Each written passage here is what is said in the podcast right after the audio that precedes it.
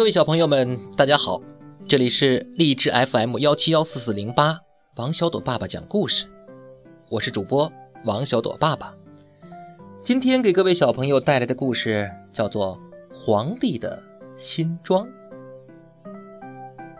在许多年以前，有一位皇帝，这个皇帝啊，他非常喜欢穿好看的衣服。他为了要穿得漂亮，把所有的钱都花在买衣服上去了。他一点也不关心他的军队，也不喜欢去看戏，除非是为了炫耀一下他的新衣服。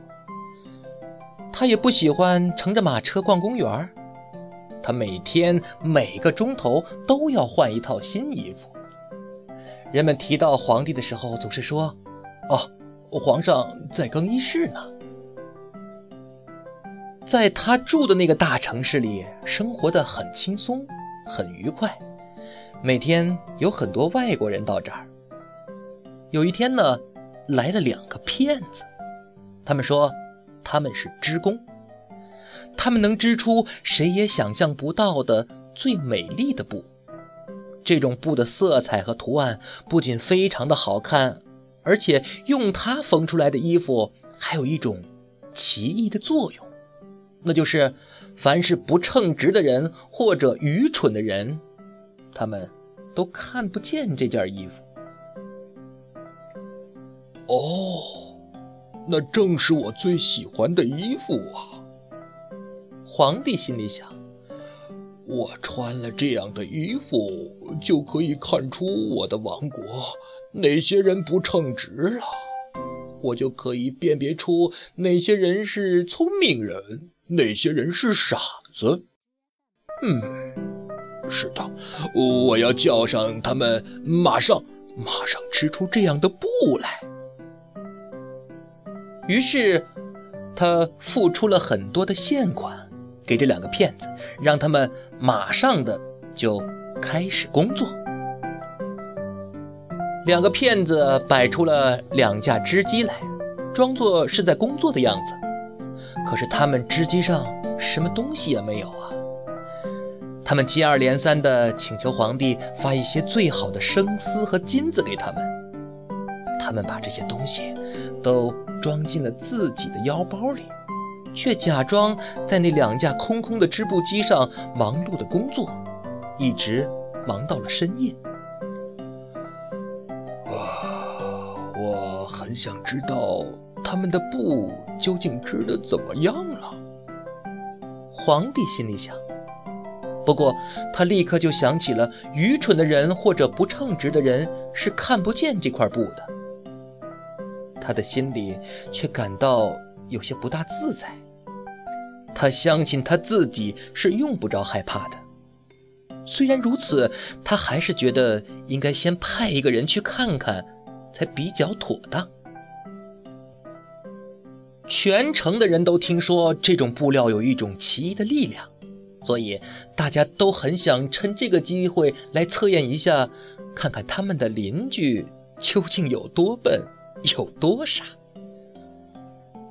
嗯，我要派城市的老部长到职工那儿去看看。嗯，只有他能看出这块布料是个什么样子，因为他这个人很有头脑。而且，谁也不像他那样称职啊！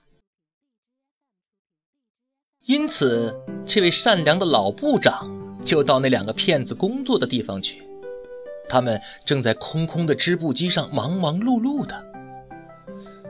哎，这是怎么一回事啊？老部长想，他把眼睛睁得有碗口那么大。我什么东西也没有看到啊！但是他又不敢把这个话给讲出来。那两个骗子请求他走得近一点，同时问他布的花纹是不是很美丽啊，色彩是不是很漂亮啊？他们指着那两架空空的织布机问道。这位可怜的老大臣的眼睛越睁越大，可是他还是什么东西也看不到，因为。的确没有什么东西可以看呐！我的老天啊！难道，难道我是一个愚蠢的人吗？我从来没有怀疑过我自己啊。呃，我我绝不能让别人知道这件事儿。难道我不称职吗？呃，不成不成，我绝不能让人知道我看不见这个布料啊。哈哈，您一点意见也没有吗？一位正在织布的织工说：“哦，呃，美极了，哈哈，真是美妙极了。”老大臣说：“他戴着眼镜仔细的看，哇，你看看，多美的花纹啊，多美的色彩啊！嗯，我将要呈报皇上说。”我对于这块布感到非常的满意。啊哈啊，呃，我们听到您的这个话，真的非常高兴。两个织工一块儿说着，他们把这些稀有的色彩和花纹描述了一番，还加上了一些名词儿。这位老大臣注意地听着，以便回到皇上那儿可以照样的背出来。事实上。他也真的这么办了。这两个骗子又要了很多的钱，更多的丝线和金子。他们说这是为了织布的需要。他们把这些东西啊，全部装在了自己的腰包里，连一根线也没有放到织布机上去。不过，他们还是继续的在那空空的机架上工作着。过了不久。皇帝派了另一位诚实的官员去查看，布是不是很快可以织好。他的运气并不比头一位大臣的好，他看了又看，但是那两架空空的织布机上什么也没有，他什么东西也看不出来啊！您看看这段布美不美啊？两个骗子问道。他们指着一些美丽的花纹，并做了一些解释。事实上，什么花纹也没有。哎，怎么回事？我并不愚蠢啊。这位官员想着，这大概是因为我不配现在这个官职吧？这也真够滑稽了。不行，我绝不能让人看出来。因此，他就把他完全没有看见的布也给称赞了一番，同时对两个骗子说：“他非常喜欢这些美丽的颜色和巧妙的花纹。”皇上，是的，那块布料真是太美了。他回去对皇帝就是这样说的。城里所有的人都在谈论这块美丽的布料。当这布还在织的时候，皇帝很想亲自去看一次。他选了一群特别圈定的随员，其中包括已经看过的那两位诚实的大臣。这样，他就到那两个狡猾的骗子的地方去了。这两个家伙正以全副的精神在织布，但是。连一根线的影子也看不到。皇上，您看这漂亮不漂亮啊？那两位诚实的官员说：“陛下，请看，多么美丽的花纹啊，多么美丽的色彩啊！”他们指着那架空空的织布机，因为他们以为别人一定能够看得见这块布料。哦。这是怎么一回事啊？皇帝心里想：我怎么什么也看不见啊？这真是荒唐啊！难道我是一个愚蠢的人吗？难道我不配做皇帝吗？这真是我从来没有碰见过的一件最可怕的事儿啊！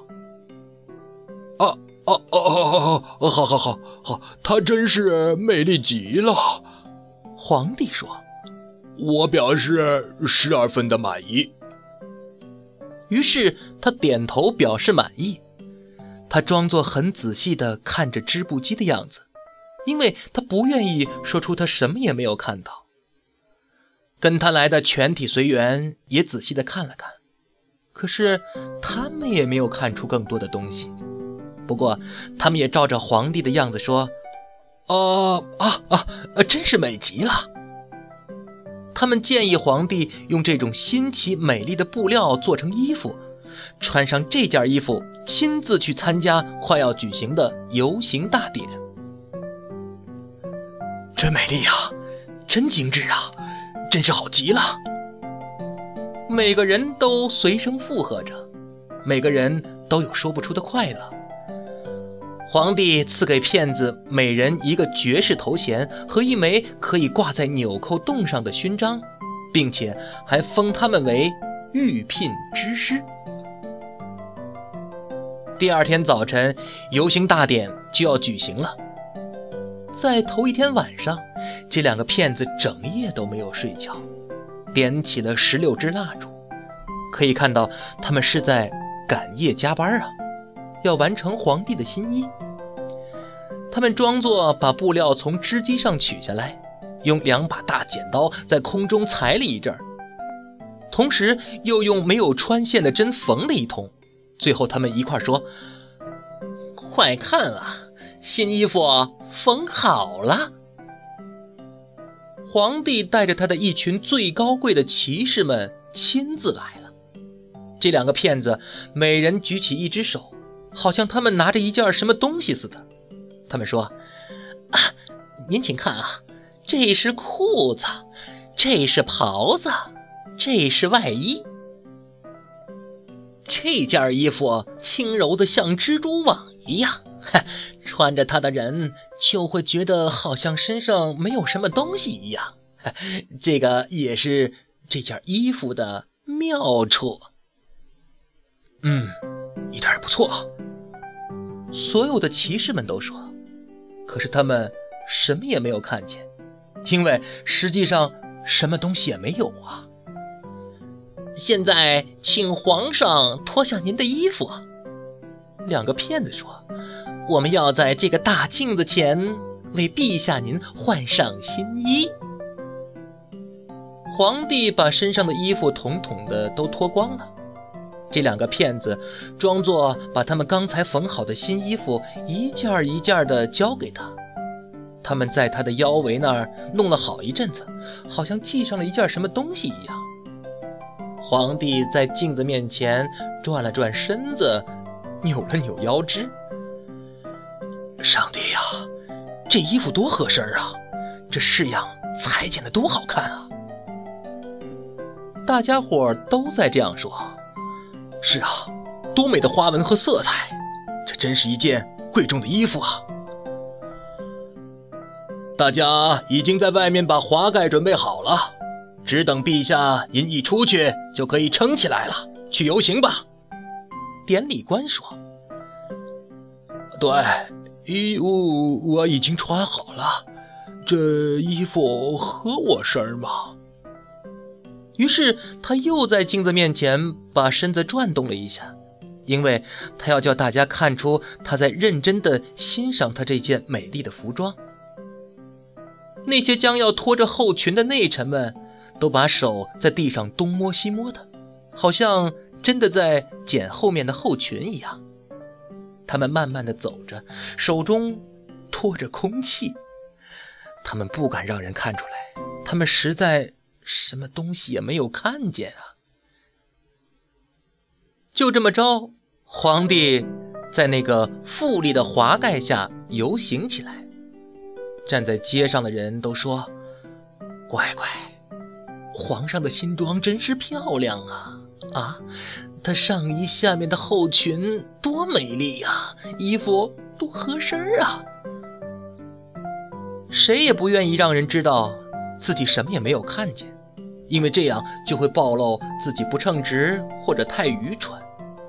皇帝所有的衣服从来没有得到这样普遍的称赞。嗯，可是他的衣服，他什么也没有穿啊！